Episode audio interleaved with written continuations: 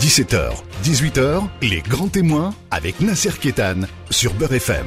Oui, grand témoin aujourd'hui, un grand témoin au cœur de l'engagement, un engagé permanent. Bonjour Albert Claude Benamou. Bonjour. Vous êtes engagé pour la santé. Alors en santé, souvent, un, des premiers cours en médecine, on dit primum non nocere. Ça veut dire quoi? Ça veut dire ne pas nuire. Ça veut dire euh, que la santé, c'est d'abord au service d'eux, au service du patient et donc pas au service de la médecine. Donc euh, il ne faut pas confondre entre les besoins du patient et ce que euh, pour faire avancer euh, la réflexion sur les traitements, sur la compréhension des maladies, parfois il faudrait faire des choses qui ne seraient pas tout à fait au bénéfice réellement du patient. Et puis c'est une formule un peu éthique, c'est-à-dire quand tu sais pas, dis que tu sais pas. Bien sûr. Passe, passe le relais. C'est ça aussi quelque part. C'est la première des choses. Si tu ne peux pas faire le bien dans la connaissance, ne fais pas le mal. Tu ne fais pas le mal, déjà tu fais le bien. Être conscient de ses limites. Et donc en être euh, aussi, avoir l'humilité de le dire, de le partager, d'être transparent et d'annoncer la couleur à son patient, parce que le patient, la première des choses euh, dont il a besoin, c'est d'avoir confiance. Et la médecine, c'est une énorme école d'humilité et de modestie. Bien sûr. On peut même dire, il y a eu des études publiées dans le British Medical Journal il y a, déjà un certain nombre d'années qui euh, faisaient la démonstration qu'en fait, le savoir médical est essentiellement un savoir sur des hypothèses et non pas sur des certitudes. 80% des données de la manière de soigner, de comprendre les maladies, ça reste encore très hypothétique. Évidemment, il y a des comment dire des consensus euh, des communautés qui savent pour savoir ce qu'il faut faire de mieux, mais pour autant, on n'est pas totalement certain que c'est exactement la vérité scientifique absolue. Alberto Benamou, vous euh, vous êtes euh, quelqu'un d'engagé un peu partout. Vous êtes euh, chirurgien de la sphère digestive. vasculaire, vasculaire. Vasculaire, pardon, excusez-moi. De, de, de, la sphère vasculaire. Euh, on va revenir dans un instant parce que vous êtes président de l'Académie de chirurgie. Vous êtes engagé dans la francophonie. Vous êtes algérien et je, je dis pas et volontairement je ne dis pas d'origine algérienne. Euh, vous, vous, vous, vous, êtes dans, dans, dans le dialogue, dans l'échange. On va on va on va pas, on va passer en revue un peu, un, un, peu tout ça. Euh, on vous connaît parce que vous êtes déjà venu à Beurre FM.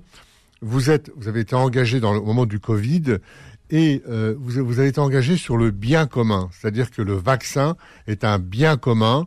Il y a des choses qu'on ne doit pas, euh, comment dire, euh, qui ne doivent pas faire l'objet de commerce. Et vous, avez, vous êtes monté au créneau, on vous a vu euh, dans tous les médias, où vous avez dit bon, le vaccin doit être gratuit en Afrique, on doit pouvoir euh, donner du vaccin à tout le monde, on doit pouvoir, etc. Euh, c'est, c'est, c'est, ça a avancé cette idée de bien commun, du, du vaccin commun, de, de, de pour, traiter même les gens en situation de, démunis.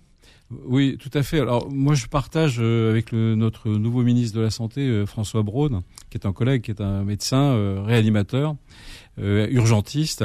Il défend l'idée de euh, de responsabilité collective. Hein, L'idée que euh, ben, il faut partager euh, euh, en étant conscient que on n'est pas dans un processus de santé individuelle, mais au, sein d'une communauté et que alors la communauté elle peut être euh, rétrécie au territoire, à la région euh, dans laquelle on vit, et à ce moment-là, on, on, met des frontières autour de nous, euh, où elle peut être élargie euh, à ce que ce qui est le euh, une évidence aujourd'hui, ben, en particulier dans le domaine de, des maladies virales, les, les, virus ne connaissent pas de frontières. Ils traversent les frontières, on l'a bien vu. Et c'est pas parce qu'on a mis des barrières, vous avez bien vu avec la Chine, qui a imaginé qu'elle pouvait s'isoler complètement, s'enfermer euh, dans un espace euh, complètement complètement verrouillé, que les virus ne pourraient pas revenir. Ah, elle a tellement compris ça, la Chine, qu'aujourd'hui, elle a ouvert, euh, elle a, ouvert les, les, vannes. En arrière. Et donc, heureusement qu'il y a eu un, dans le domaine de la mise au point du vaccin, euh, des vaccins, euh, il y a eu un, un, progrès extraordinaire avec une nouvelle technologie de recherche à partir de l'ARN, etc. Mais, mais, ça, mais ça, ça a été aussi l'objet de complotisme. Bien sûr. Qu'est-ce que c'est que ces vaccins d'ARN qui entraînent des effets secondaires euh, C'est la mort, etc. Ça, ça, ça, a inondé les réseaux sociaux cette histoire d'ARN. Ça, ça veut dire que malheureusement, euh, c'est plutôt l'ignorance qui parle dans, ces, dans ce. Et vous savez, lutter contre l'ignorance, c'est toujours très difficile parce que euh, les gens ont des, enfin, le, le public, euh, certains certaines parties de la population imaginent que euh, les choses ne sont pas euh, dégagées euh, d'une recherche d'intérêt immédiat, commercial, etc. Ils n'imaginent pas que la science est quelque chose qui se partage et qui se partage de manière neutre et ou volontaire et ouverte. Et ça, c'est fondamental. L'accès à la connaissance et au partage de la connaissance, pour moi, c'est un de mes combats préférés euh, parce que je pense que c'est par la connaissance qu'on progresse. Et heureusement qu'on a bien vu que grâce à la mise au point de ces nouveaux vaccins, d'une part, ça a été de manière beaucoup plus rapide, euh, puisque nous avons vu même la démonstration que les laboratoires comme la Sanofi qui ont travaillé sur la conception de vaccins un peu à, l'ancienne, avec euh, l'atténuation du virus, de l'agent viral, etc., pour le rendre vaccinant quand il est modifié, eh bien, ils ne sont pas arrivés aussi vite à mettre au point leur vaccin. Alors maintenant, heureusement, la Sanofi a, fini par avoir son vaccin, mais les autres laboratoires euh, qui ont mis au point ces vaccins nouveaux, eh bien, ils sont allés beaucoup plus vite et en plus avec une qualité supérieure, c'est-à-dire que comme euh, le mécanisme de création de l'immunité par rapport au, virus qui peut changer, sans arrêt changer lui-même euh, de carte génomique, de carte d'identité de, de, virus, hein, eh bien, ce virus, il bouge sans arrêt.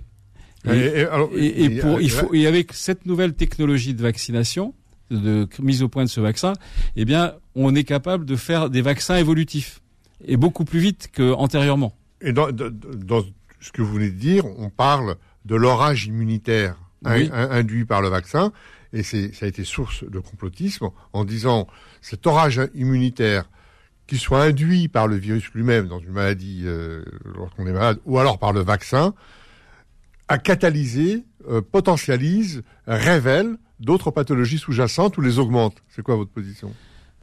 Alors, euh, si on, veut préciser les choses, c'est c'est pas facile parce que en l'occurrence, est-ce qu'il y a du vrai là-dedans? Non, non, il y a il y a le fait que les, les, le vaccin a besoin, euh, euh on, provoque deux types d'immunité. Alors sans entrer trop dans les détails, mais c'est l'immunité cellulaire et l'immunité euh, humorale, qui c'est dans, dans, dans les véhicules, dans les, liquides biologiques, le sang, les plasmas, etc., la lymphe. Eh bien, il y a toutes sortes de mécanismes de défense qui se développent. Si on imagine que la, protection vaccinale, c'est l'arrêt complet de, de la pénétration du virus et le blocage de tous les mécanismes, on se trompe parce que on peut être vacciné et réattraper le, la Covid. Euh, et donc, mais en même temps, l'avantage d'avoir une immunité organisée avec le vaccin, c'est que l'agressivité euh, du virus est très très fortement atténuée, en particulier sur les complications qu'on a vues avec le Covid, c'est-à-dire euh, les complications pulmonaires, les complications thrombotiques, c'est-à-dire que les gens mourraient quand ils n'étaient pas soignés, en particulier quand ils avaient des facteurs de risque comme l'obésité, des maladies antérieures, un âge avancé, des, facteurs de fragilité, eh bien, ils mourraient essentiellement d'embolie pulmonaire. Alors, pour terminer sur cette séquence donc c'est voilà, il y, a beaucoup, il y aurait beaucoup de choses à dire sur le Covid. Pour terminer sur cette séquence vaccin, il y a eu, toujours dans, cette histoire de, réseaux sociaux de complotisme, les grands, les grands labos se sont fait beaucoup d'argent. Et donc, euh, c'est quelque chose. Euh, euh, et puis en plus, il y a une collusion entre les, entre les élites politiques, les gouvernements et ces grands laboratoires. Et puis la deuxième chose, c'est que la Chine, là que vous avez cité, ou l'URSS, on en profité pour aussi aller prendre des parts de marché en Afrique, en Asie, etc. Euh, vous, euh, vous faites le ménage dans tout ça? Je me dis que c'est parfois un peu euh, un coup de chance que même un gouvernement américain dont je ne partageais pas tellement les options, avec un président qui pensait qu'on pouvait se protéger avec de l'eau de javel, ou la chloroquine, des choses comme ça. en fait, heureusement, quand, parallèlement, ce gouvernement a investi dans la recherche des grands laboratoires comme Pfizer et qui ont évidemment, il a mis énormément d'argent pour proposer euh, cette recherche et ce, le développement de cette recherche dans des conditions extrêmement rapides. Et c'est grâce à ça, heureusement. Alors c'est un peu paradoxal. On peut avoir se tromper d'un côté et faire euh, ce qu'il fallait pour euh, que le vaccin puisse émerger et, et devenir une réalité. Eh bien, ça a été formidable. Et voilà, il faut dire bravo à, au laboratoire. Alors, ils gagnent beaucoup d'argent. why not Pourvu qu'ils sauvent la vie des gens il euh, n'y a pas de raison de penser que gagner de l'argent quand on est un industriel de la pharmacie ou, des dispositifs médicaux, euh, que ce sont des exploiteurs du peuple. Ils font euh, ils font leur job. Alors qu'ils gagnent de l'argent, ils payent des ils payent des ingénieurs, des chercheurs. la recherche industrielle c'est très cher, très compliqué, et on ne gagne pas à tous les coups. Donc il faut être capable de, de réinvestir. On se retrouve dans un instant. Les grands témoins revient dans un instant. 17h, 18h, les grands témoins avec Nasser Kétan sur Beurre FM. Notre grand témoin Albert-Claude Benamou, chirurgien vasculaire et président de l'Académie de chirurgie, une académie prestigieuse. À, la, à quel âge l'académie?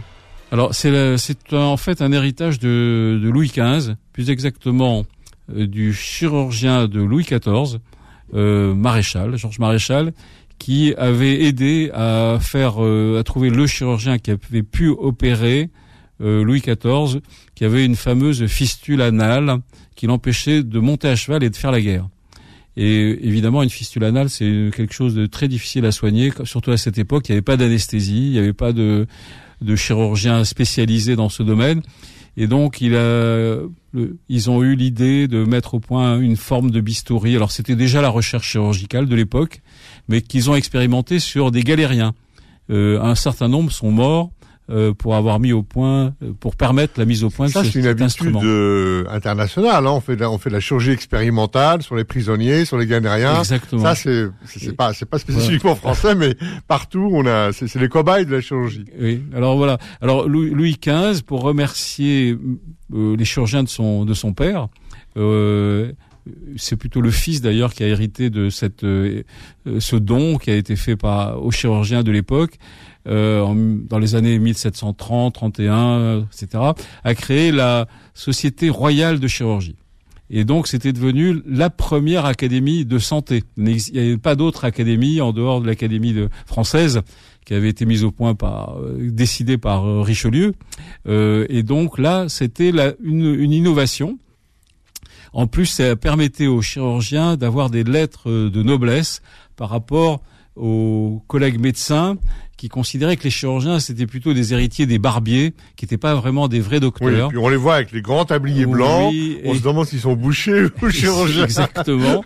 Alors c'était des hommes habiles parce qu'ils étaient, ils apprenaient à, faire des, des saignées, à faire des choses un peu étonnantes pour l'époque, mais néanmoins euh, ils étaient également docteurs en médecine. Et donc, ils voulaient avoir des lettres de noblesse. Ils étaient à l'équivalent des médecins. Euh, ils étaient capables de comprendre l'état de des sciences de l'époque. C'est-à-dire, euh, la médecine n'était quand même pas ce qu'on connaît aujourd'hui. Et, donc, euh, avec le temps, cette société royale a donné lieu à une, une autre forme. C'était autant de après Napoléon, c'est plutôt Louis XVIII qui a créé l'Académie nationale de médecine, dans laquelle il y a eu euh, une division chirurgicale, mais les chirurgiens au sein de cet ensemble qui était très vaste, l'Académie nationale de médecine, qui reste d'ailleurs telle qu'elle est aujourd'hui avec une division chirurgicale, ont voulu garder leur autonomie dans leur euh, réflexion sur les opérations. C'était le, métier, c'était opérer des, le, corps humain. Et puis le mot académie supposait aussi un enseignement. Un enseignement, Donc, il y avait, une diffusion, une espèce d'interface et d'aller-retour entre les étudiants et les, les praticiens. Exactement. Et donc l'idée de l'académie, c'est aussi de faire valoir euh, les meilleures pratiques, euh, les meilleures découvertes, ce qui est innovant. Et justement, comment euh, comment la chirurgie française est arrivée à devenir la fine fleur de la chirurgie mondiale? Parce que on a les Anglais, on a les Américains, on a les Allemands. Comment ça s'est fait ça? Alors c'est une c'est une évolution avec euh, le, talent d'un grand nombre de nos prédécesseurs, de, des, gens qui ont qui ont eu des, des, idées innovantes, qui ont mis au point des nouvelles pratiques chirurgicales au fur et à mesure, des pratiques de, de, euh, ça, a vraiment pris des formes très très multiples parce que la chirurgie, en fait, et l'académie aujourd'hui, l'académie nationale de chirurgie, ça représente toutes les formes de chirurgie. C'est-à-dire, en gros, il y a 13 grands ensembles chirurgicaux, c'est-à-dire tous les les parties du corps humain qu'on opère eh bien c'est une discipline chirurgicale. Euh, il y a l'urologie, il y a, la chirurgie cardiovasculaire, il y a la chirurgie thoracique, il y a la chirurgie digestive ou viscérale. Alors la chirurgie, euh, le chirurgien, c'est un humain, c'est la chirurgie humaine, c'est l'intelligence humaine. Et aujourd'hui, on, on, voit arriver l'intelligence artificielle sous forme de robots qui opèrent. Comment ça va se passer? Il va y avoir conflit, il va y avoir euh, soumission de, de, de l'être humain au robot. Ça va se passer comment, docteur Benamou? Alors là, euh, Nasser Ketan, vous me parlez d'une évolution considérable euh, qui est euh, l'arrivée dans dans le domaine de ce qu'on appelle les pratiques opératoires. Euh, parce que la chirurgie, euh, on imagine que c'est fait avec un bistouri métallique, qui est une lame qui coupe. Il y a différentes formes d'ailleurs de lames, euh, petites, étroites, etc. Mais aujourd'hui, par exemple en ophtalmologie, on opère euh, l'œil, en particulier des parties extrêmement difficiles à atteindre et toutes petites, avec un instrument qui est un bistouri, mais c'est pas du tout un bistouri métallique, c'est un rayon laser. Et le rayon laser, ben imaginez qu'aujourd'hui, grâce à une invention d'ailleurs d'un français, d'un physicien français, Gérard Moutrou, euh, il a mis au point, il a eu prix Nobel de physique 2018, un laser euh, particulier qui s'appelle le laser femtoseconde, pardon pour le mot un peu barbare, euh, mais ça veut dire qu'il il tire avec une précision extrême, une durée extrêmement courte. Un millionième d'un milliardième de seconde, le tir laser atteint une cible. Et donc c'est un, comme nous l'a dit le, le prix Nobel lui-même à l'Académie de chirurgie il n'y a pas très longtemps, dans une séance consacrée à l'ophtalmo, c'est un laser, mais qui fait une forme de bistouri d'un micron le laser d'un micron, c'est un un bistouri. Et donc on opère euh, la rétine, euh, la prostate, euh, avec ce genre, la prostate peut-être pas avec le laser femtoseconde parce que il s'agit d'adapter. des robots. D'adapter. Alors le robot c'est encore autre chose. Le robot, alors ça c'est un instrument pour couper, hein, un bistouri. Mais là on a le robot c'est pour faire des gestes, pour non seulement amener le, le bistouri là où il faut, à l'endroit, mais que ce soit plus la main de l'homme qui le tienne, mais une machine qui va être adaptée pour aller exactement sur une programmation qui a été faite. ça veut dire quoi? Ça veut dire que l'être humain se décharge, transfère sa connaissance, ses capacités à, à, quelque chose qu'il peut plus maîtriser? C'est pas il se décharge, il est augmenté. On parle de la chirurgie augmentée, c'est-à-dire que ce que l'instrument est capable de faire grâce à la réflexion, au pilotage par l'homme euh, qui est derrière, euh, c'est pas c'est pas un robot, il n'opère pas tout seul. Il y a toujours une, un manipulateur, mais qui se fait non plus par directement dans le corps humain, mais à l'extérieur du corps humain par un, un manipulateur robotisé. Vous êtes bien placé pour le savoir. Vous êtes chirurgien et dans le corps, on sait très bien qu'il y a des variantes anatomiques. Et bien sûr. Comment le robot peut s'apercevoir qu'il y a une variante anatomique, par exemple? C'est pas le robot qui, s'aperçoit de ça, c'est l'imagerie médicale euh, qui est devenue également, qui peut être aussi également robotisée. On peut faire de l'imagerie radiologique, avec de l'échographie, avec toutes sortes d'instruments. Euh, on peut à la fois euh, avoir une, définition très très précise de ce que c'est l'organe cible, la vision de l'organe cible, la, localisation par exemple d'une tumeur ou d'une malformation, euh, on va avoir très très précisément la, la, définition de la cible sur laquelle on doit opérer, qu'elle soit grosse, qu'elle soit petite, qu'elle soit euh, reliée à des organes qu'il faut absolument protéger parce que quand on fait de la chirurgie, on peut faire aussi euh, des dégâts collatéraux. On va couper une partie essentielle. J'allais y venir. Euh, la robotique a accès à ce, que traditionnellement euh, les, sur certains organes qui étaient réputés pour être inaccessibles. Oui, eh ben donc ça veut dire quoi? Ça veut dire que l'accessibilité est augmentée, est augmentée. Grâce à ces technologies, euh, à, grâce à l'innovation dans laquelle on, on met non seulement la machine elle-même qui fait un geste, mais ce qui est derrière, c'est-à-dire un logiciel de, de, de, de compréhension d'adaptation à la réalité qu'on veut euh, sur laquelle on veut faire un geste. Et donc le geste va être très varié en plus. Les gestes peuvent devenir euh, mini invasifs c'est-à-dire euh, l'agressivité la moindre pour un geste très très efficace. donc on a une balance entre la moindre agressivité, la, la, réduction de la durée d'une intervention, et en même temps euh, le fait que euh, on va faire des choses extrêmement compliquées. en protégeant des organes cibles, en, en, faisant très attention, en étant en même temps en favorisant une une intervention qui va être de, qui va permettre ce qu'on ce qu'on fait de plus en plus, par exemple euh, la chirurgie ambulatoire. Euh, bah, c'est-à-dire que vous entrez le matin euh, en salle d'opération, un quart d'heure après, on vous a fait un geste, ben vous êtes à nouveau debout, vous ressortez, vous pouvez reprendre éventuellement votre voiture si on vous a pas fait trop donc, de. donc, on évite ce qu'on appelle l'hospitalisme infectieux, on, invite, on évite les, infections nosocomiales, on évite tout, un tas de désagréments euh, liés au séjour, euh, au séjour euh, de plusieurs jours d'un malade, par exemple, à l'hôpital. Exactement. On se retrouve dans un instant. Les grands témoins revient dans un instant. 17h, 18h, les grands témoins avec Nasser Kétan sur Beurre FM. Avec Albert Claude Benamou, on était dans, dans un écosystème passionnant, l'écosystème des, des robots. Donc euh, euh, une chirurgie ambulatoire avec des séjours de plus en plus courts, avec des, des réadaptations accélérées des, des, des, des patients. Euh, tout ça grâce aux nouvelles données, hein, ce que vous appelez le, big data. Et euh, vous êtes, vous avez créé aussi les, les rencontres internationales de la, de la chirurgie francophone, et, et, et, vous avez mis en avant, à travers vos, vos, vos réunions, euh, tous, euh, tous les départements de formation. Est-ce que vous, pensez que c'est euh, c'est ça c'est ça la solution pour demain? Alors c'est la solution de, pour depuis hier et, et jusqu'à certainement euh, de manière définitive pour tout le temps. Parce que la formation c'est la c'est la le B à bas et c'est l'ADN de tout d'abord de toute la médecine et euh, en particulier, mais je crois que c'est de l'ensemble des disciplines scientifiques et intellectuelles. On a toujours besoin de se former initialement, de se former en continu euh, tout au long de la vie.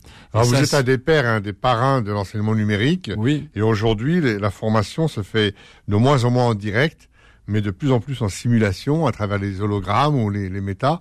Euh, vous prédisez un, un, bel avenir pour ces pour ces disciplines? Alors non seulement c'est pas un bel avenir, c'est déjà le présent parce que nous avons fait dernièrement euh, au mois d'octobre dernier à Amiens, euh, au CHU d'Amiens, la visite d'un centre qui s'appelle Simu Santé et qui est un peu un, modèle du genre euh, capacité de créer ce qu'on appelle un institut de formation par la simulation dans tous les domaines de la médecine et de la santé, pas seulement médecine, médecine et chirurgie, mais l'ensemble, euh, la vision globale de ce que ce qu'est euh, la bonne santé à la fois d'un individu, mais également d'un groupe social ou d'un euh, ou d'une d'une population, d'un territoire, parce qu'on est tous soumis à l'environnement, aux problèmes de la pollution, aux problèmes des des, des, drogues environnementales, euh, dans, les, dans l'agriculture, etc. On a tous vu des, des, des, grands phénomènes qui mettent en cause la santé euh, publique et la santé des individus. Et donc, c'est cette adaptation à la compréhension de ce qui se passe et à être capable de, d'intervenir dans des, euh, dans des contextes de formation complexes, eh bien, on a on, voit actuellement avec l'évolution numérique, du vers le numérique, on est capable de, de simuler pratiquement toutes les situations.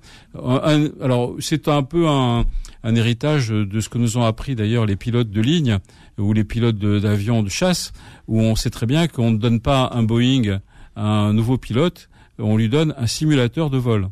et sur lequel il va faire toutes ces, classes. Il va les faire en formation initiale, mais il va les faire par des stages réguliers tout au long de sa vie. Euh, un pilote de ligne, je ne sais pas exactement le nombre de stages, euh, la périodicité pour qu'il se réadapte à la fois aux situations les plus banales, un atterrissage dans un aéroport simple, mais un atterrissage compliqué sur un aéroport où les conditions météorologiques vont être très très défavorables, où la, surface euh, de la Terre va être modifiée par tel ou tel accident géographique, etc. Eh bien, voilà. Et donc, on va donner aux pilotes euh, des exercices pratiques euh, de, de la avec des stades de complexité euh, progressifs. Et le résultat de tout ceci est évalué par des instructeurs, c'est suivi, et on n'exige pas, euh, comme euh, quand on va à l'école, d'avoir la moyenne. on dit c'est un bon résultat, il a eu 12 sur 20. moi, très souvent, quand j'étais en salle d'opération avec mes, mes internes, mes chefs de clinique, je leur disais ben tu as eu combien tu as eu combien à ton, ton dernier contrôle? Ah ben 18 sur 20, c'est génial monsieur. Alors je dis, mais oui, mais 18 sur 20, ça veut dire que dans deux cas, si on compare à la chirurgie, dans deux cas sur 20, ben, il y a eu un problème et c'est un patient qui va pas bien. Donc l'exigence avec la simulation, c'est une exigence non plus de résultats moyens, mais c'est une exigence d'excellence, de performance. On ne mesure pas la, euh, la, la, réponse moyenne, on mesure l'excellence de la performance. Et 98% de bons résultats, c'est nécessaire pour donner le brevet pour continuer. Eh bien, on dit pour la simulation en chirurgie ou en médecine, c'est jamais pour la première fois sur un patient, c'est tout le temps d'abord sur un simulateur pour, faire la preuve que ce que vous faites est juste et correct. Alors, euh, c'est passionnant, hein, la, chirurgie du futur, la chirurgie euh, avec les robots, et, on y passerait des heures. Euh, mais comme euh, toujours avec vous, c'est toujours euh, passionnant. Euh, j'aimerais aborder, puisqu'on arrive vers la fin de cette émission, euh, l'actualité récente. Euh, on a des conflits sur la planète. Et à chaque fois, bah, on, on, va au Mali, on va au Burkina Faso, on le voit en Afghanistan, on chasse les médecins, médecins sans frontières, médecins du monde, etc. Ça veut dire qu'aujourd'hui, l'aide humanitaire, elle est assimilée aussi à la guerre? Pourtant, les, médecins qui sont les associations qui aident un peu les réfugiés, qui aident les, dans les tremblements de terre, dans, les régions en conflit, devraient bénéficier d'un sauf-conduit. ils devraient internationalement être, euh, comment dire, euh, ne, pas être euh, attaqués ou voilà. Donc on. Oui. Alors moi, moi je. Comment vous accueillez ça? Alors, j'ai tellement cette préoccupation que vous savez, les dernières rencontres francophones de la chirurgie que j'ai organisées à, Paris au, mois de novembre dernier, euh, il n'y a pas longtemps, euh, on les a consacrés à l'aide aux victimes des grandes catastrophes, qu'elles soient d'ailleurs des catastrophes naturelles, un tremblement de terre, un, un incendie. Quel que soit le pays, quel, que, soit, le régime. et, et donc aussi euh, les grandes catastrophes comme euh, la guerre en Ukraine, la guerre en Afghanistan, en Syrie, au Liban, euh, au Moyen-Orient, dans, dans, tous les pays, dans tous les pays du monde. On, on voit bien que les pires atrocités sont commises et qu'il n'y a plus de semble-t-il, euh, de valeurs humaines qui tiennent euh, la route. On est devenu euh, de la chair à abattre de manière industrielle comme on l'a vu à Mariupol, en Ukraine, etc.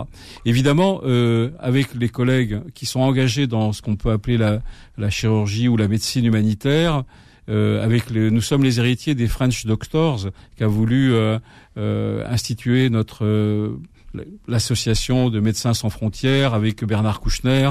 Eh bien, on a eu tous ces collègues engagés dans la, la chaîne de l'espoir avec Alain Deloche, avec euh, Éric Chesson, et puis on a vu également, on a fait venir euh, des collègues comme euh, le professeur Raphaël Pitti, qui est un grand médecin réanimateur du Val-de-Grâce, qui est devenu un peu un saint laïque et qui va aider en, Syrie à sortir les blessés des décombres, à les, tenter de les opérer, à, à enseigner la chirurgie de guerre aux médecins, à ceux qui sont sur place. et donc, on l'a fait également. On l'a pendant ce colloque là au mois de novembre, on a pu montrer qu'en Ukraine, on est en train de créer à Lviv une, école de chirurgie de guerre que pilotée par la chaîne de l'espoir. Vous voyez, le nom est significatif, c'est-à-dire que nous on continue d'espérer on continue de penser que les valeurs humaines, les valeurs éthiques, euh, on, on, peut on doit soigner. Euh, c'est euh, les règlements de Genève. On doit soigner aussi bien le blessé qui fait partie de son camp que le blessé qui fait partie des ennemis en face. Et actuellement, on sait qu'en Ukraine, par exemple, les collègues ukrainiens soignent les blessés russes eh bien, c'est quand même extraordinaire. Donc, il faut continuer, c'est notre espoir, et il faut aller dans ce sens pour euh, faire que la médecine ait un sens. Alors, rapidement, aujourd'hui, euh, comme il y a une pénurie de médecins en France, euh, il y a des déserts médicaux, le gouvernement a mis en place un système de régularisation des médecins étrangers pour pouvoir pour pouvoir les, euh, les légaliser. C'est une bonne chose? Oui, alors moi je pense qu'il y a même euh, je reviens un peu sur la. Je vous ai dit en introduction que je pensais à, l'idée de responsabilité collective et que je pense que quand on voit aujourd'hui, alors je vais peut-être faire beaucoup d'amis, mais en même temps je, dis ce que je pense euh, en, en, pensant que c'est normal, c'est que quand on est médecin, euh, on doit avoir l'idée que prendre la garde, euh, même quand on est médecin libéral, euh, assurer une partie de la charge de l'urgence, c'est normal. C'est quelque chose qui doit même être imposé, qui doit. Est-ce qu'un pharmacien aujourd'hui, qui est plutôt qu'on considère comme une profession libérale de santé, est-ce qu'un pharmacien aujourd'hui dit qu'il ne prend pas la garde? Les médecins généralistes, tous les médecins aujourd'hui doivent se retrousser les manches face à la crise des urgences. Il faut que tout le monde participe et qu'il y ait une réintroduction obligatoire de la garde, euh, de la surveillance la nuit. Mais si, mais si pendant côté, euh, l'acte est payé à 50 euros, ça facilite ça aussi. Puisqu'il y a une revendication d'avoir un acte payé 50 euros. Alors qu'il y ait, je ne suis pas ministre, hein, mais qu'il y ait éventuellement euh, une négociation avec les syndicats médicaux pour euh, faire que les actes pendant les gardes de week-end, la nuit, etc., soient mieux rémunérés que les actes de jour et qu'il y ait une compensation financière, là je trouverais ça normal.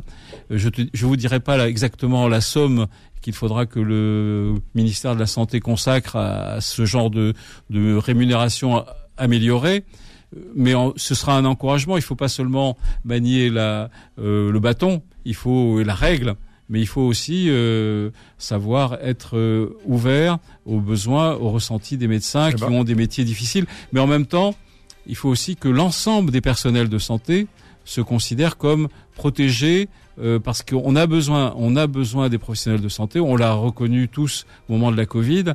C'est pas quand les choses euh, repassent dans une routine qu'on va oublier qu'il faut à la fois aider les aides-soignants, euh, les ambulanciers, les brancardiers, tous les petits personnels des hôpitaux et des cliniques privées. Il faut être là pour continuer de de soutenir leurs efforts. Eh ben, Albert Claude Benamou, on va terminer sur ces mots d'espoir que la médecine, c'est d'abord euh, c'est une éthique, il y a une déontologie à laquelle il faut euh, s'accrocher, que c'est souvent une vocation, c'est pas un métier comme un autre, et que quelque part, euh, entre guillemets, il y a des sacrifices à faire, et c'est ce qui a fait, en tout cas, les, les, belles heures de la médecine française, ce qui a fait que la médecine française est une exception à la fois dans sa qualité et dans, dans son excellence, dont vous, vous êtes un des plus nobles euh, et prestigieux représentants. Merci d'avoir accepté notre invitation, et à très bientôt, je vous promets. On a des droits, mais on a des devoirs. Merci Albert Merci. Retrouvez les grands témoins tous les dimanches de 17h à 18h et en podcast sur beurrefm.net et l'appli Beurrefm.